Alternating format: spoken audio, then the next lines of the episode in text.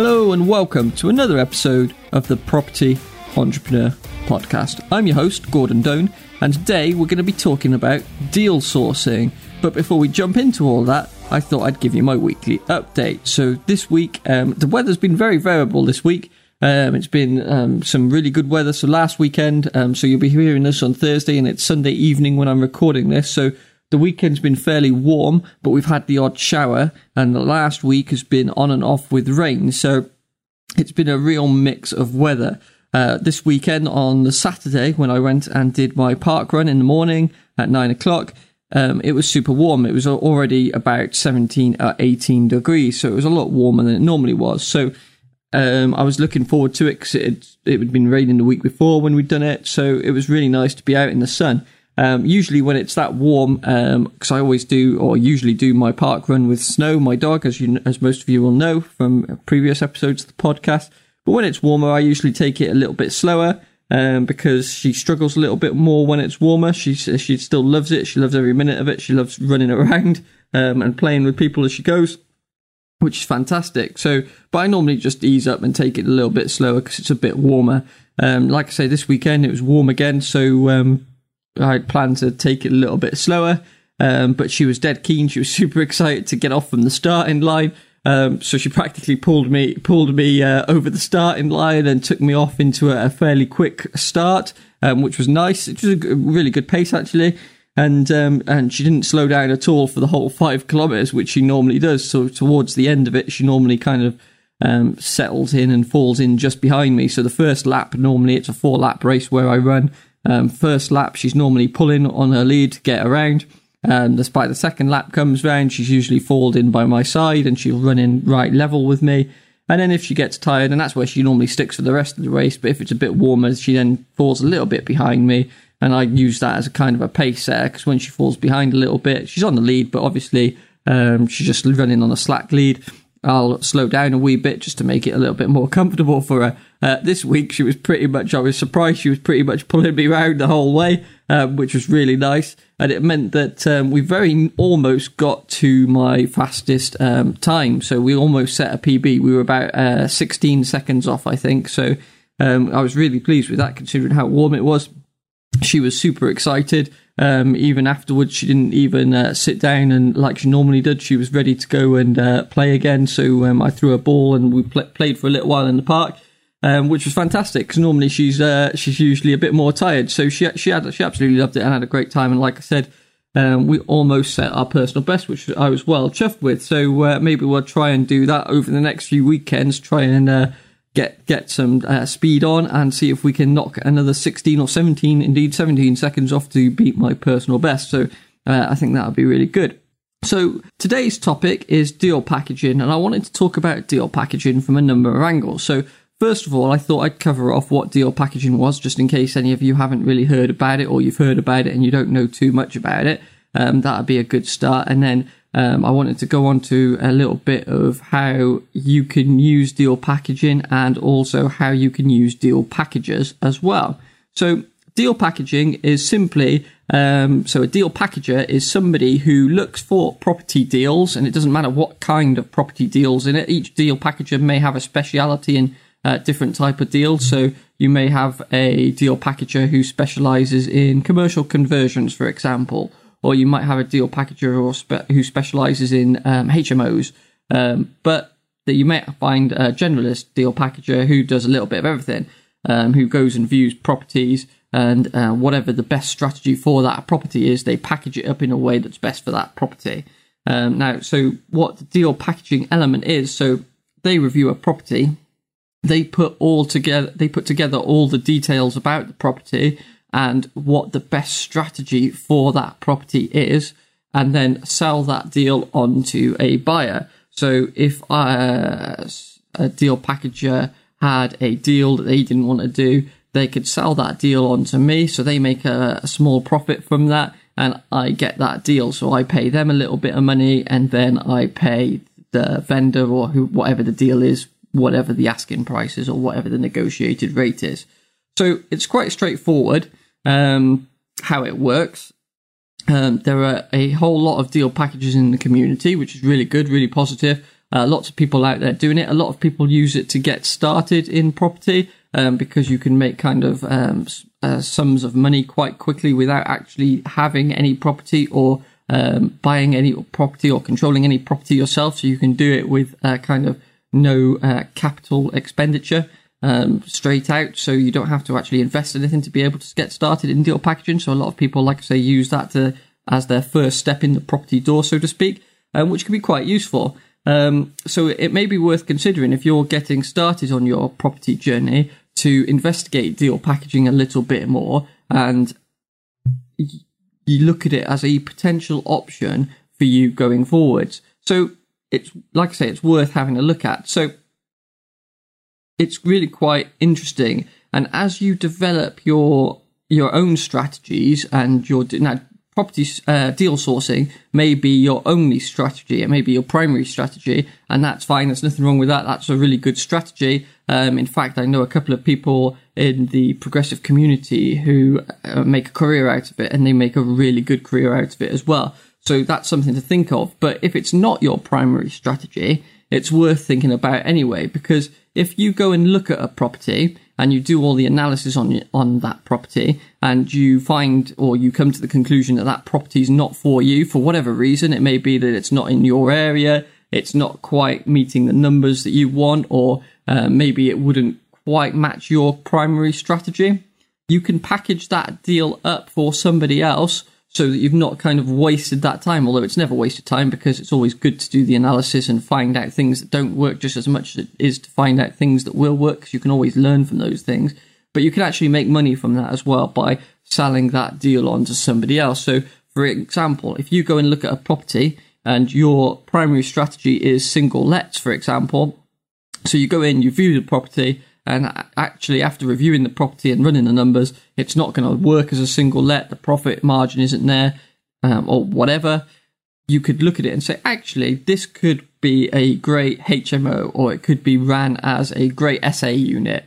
So you you run the numbers for that, and actually, it does work. But you've either got no interest in running an SA unit or HMO, or that's not your primary strategy, so you don't know enough about it um, what you can do, like I say, is sell that deal on to somebody else who already does SA or HMOs and still make a profit off of it. So it's not been um, a waste of time or just or just a learning experience. You've actually profited from that as well. So deal packaging fees range uh, from um, a very small amount. So you know, um, if you, uh, I was at the 10x Property Super Conference the other week. I can't remember who the speaker was now, but one of the speakers said their very first property sourcing deal, um, they sold the deal on for £500. Now, that in itself is quite good for very little work. You may have gone and viewed a property, you've done a bit of analysis on it, and then you've sold the deal on for £500. So that's not too bad in itself, but that's kind of the lower end of the spectrum that I've heard of. So um, you can get for between 500 and 3,000 pounds, or sometimes even higher if it's um, commercial conversions or something. If it's a much bigger project, it's going to go for a much higher price. Um, but generally, for single lets, HMOs, SA units, that kind of thing, it's between 500 and 3,000 or 5,000 pounds sometimes. Um, but like I say, commercial conversions and bigger, um, much bigger SA units or much bigger uh, HMO units, you know, we're talking 20 beds, can go for much higher than that. Um, so it's a good way of making chunks of money. And if you do that enough times, it's quite possible that you can build up enough funds to get your own buy to let or HMO or whatever you want your primary strategy or secondary strategy to be. So it's a good way of starting out and utilizing um, your your experience and your knowledge from your current viewings that you not necessarily right for you and still making a profit for them. So I hope that makes sense. So, but the other thing in terms of deal packaging uh, that I wanted to talk about is it's quite useful to work with local deal packages because at some point you won't have the time to be able to source enough properties yourself. So it's worth looking around and utilizing local deal packages um, that you can work with to identify your deals. And as you get to know deal packages and form a relationship with a deal packager, they will start knowing what your strategy are, uh, what your strategies are, how you work, and come up with deals that are going to be right for you. So the uh, the better your relationship is with the deal packager, the better the deals they're going to bring you are, which is quite a nice, a nice way of looking at things. Um, it's really hand, handy to have other people looking out for deals for you as well. So it's it's a really great opportunity for you to kind of multiply your time spent on property because there's only 24 hours in a day. It doesn't matter how good or bad you are at anything. There are only 24 hours in a day, so you can only use 24 hours. But if you've got other people who are looking out for deals for you, then that can really help you move forward and expand your business. So, so definitely kind of utilize deal packages or property sources, whatever you want to call them. Now, the thing to remember is when you're using property sources, because I've been around the pro- uh, progressive property community a little while now, and quite frequently in the Facebook pages or uh, other online uh, or in um, YPN magazine, Property Mag- Network magazine, um, there are comments in there about um, how to work with deal sources and how much should people trust them and, and all this kind of thing. And one of the things to remember, I think, is that when you're using a deal sourcer, is you're, what you're doing is outsourcing and leveraging somebody else's time. So they're doing some of the research for you. So they're going and viewing properties and they're doing some analysis for you and they're um, getting all that together and packaging it up in a way that is hopefully attractive to you. But the thing to remember is that you can never outsource the risk. So if you've you've got a property deal that looks good to you, what you need to do is double check all the figures that you've been given by the property sourcer. Now, if you've got a good relationship with the property sourcer, you've known them, you've worked with them, you probably have to do this less because you kind of know um, what how they work and how they operate and how they put together their numbers. Each property sourcer or deal packager has a different way of putting together their deals and ad, and uh, marketing them. So, for example, if you're looking at a HMO figure, some deal packages will use a hundred pounds uh, per person um, t- as the bill costs for the property. Some people may use fifty pounds per person per cost, um, and that number will heavily vary depending on what area of the country you're in. But even within a local area, the number may differ by ten to twenty pounds per person. Now, depending on your risk appetite, you may want to tweak those numbers to your own numbers to make see if they still make sense um, with your risk appetite. So if they've used say fifty pound per person for the bills, you may think, well, actually, from my experience in my area, it usually costs seventy pounds per person, or maybe it costs sixty pounds per person, but you like to have a ten pound buffer for whatever reason.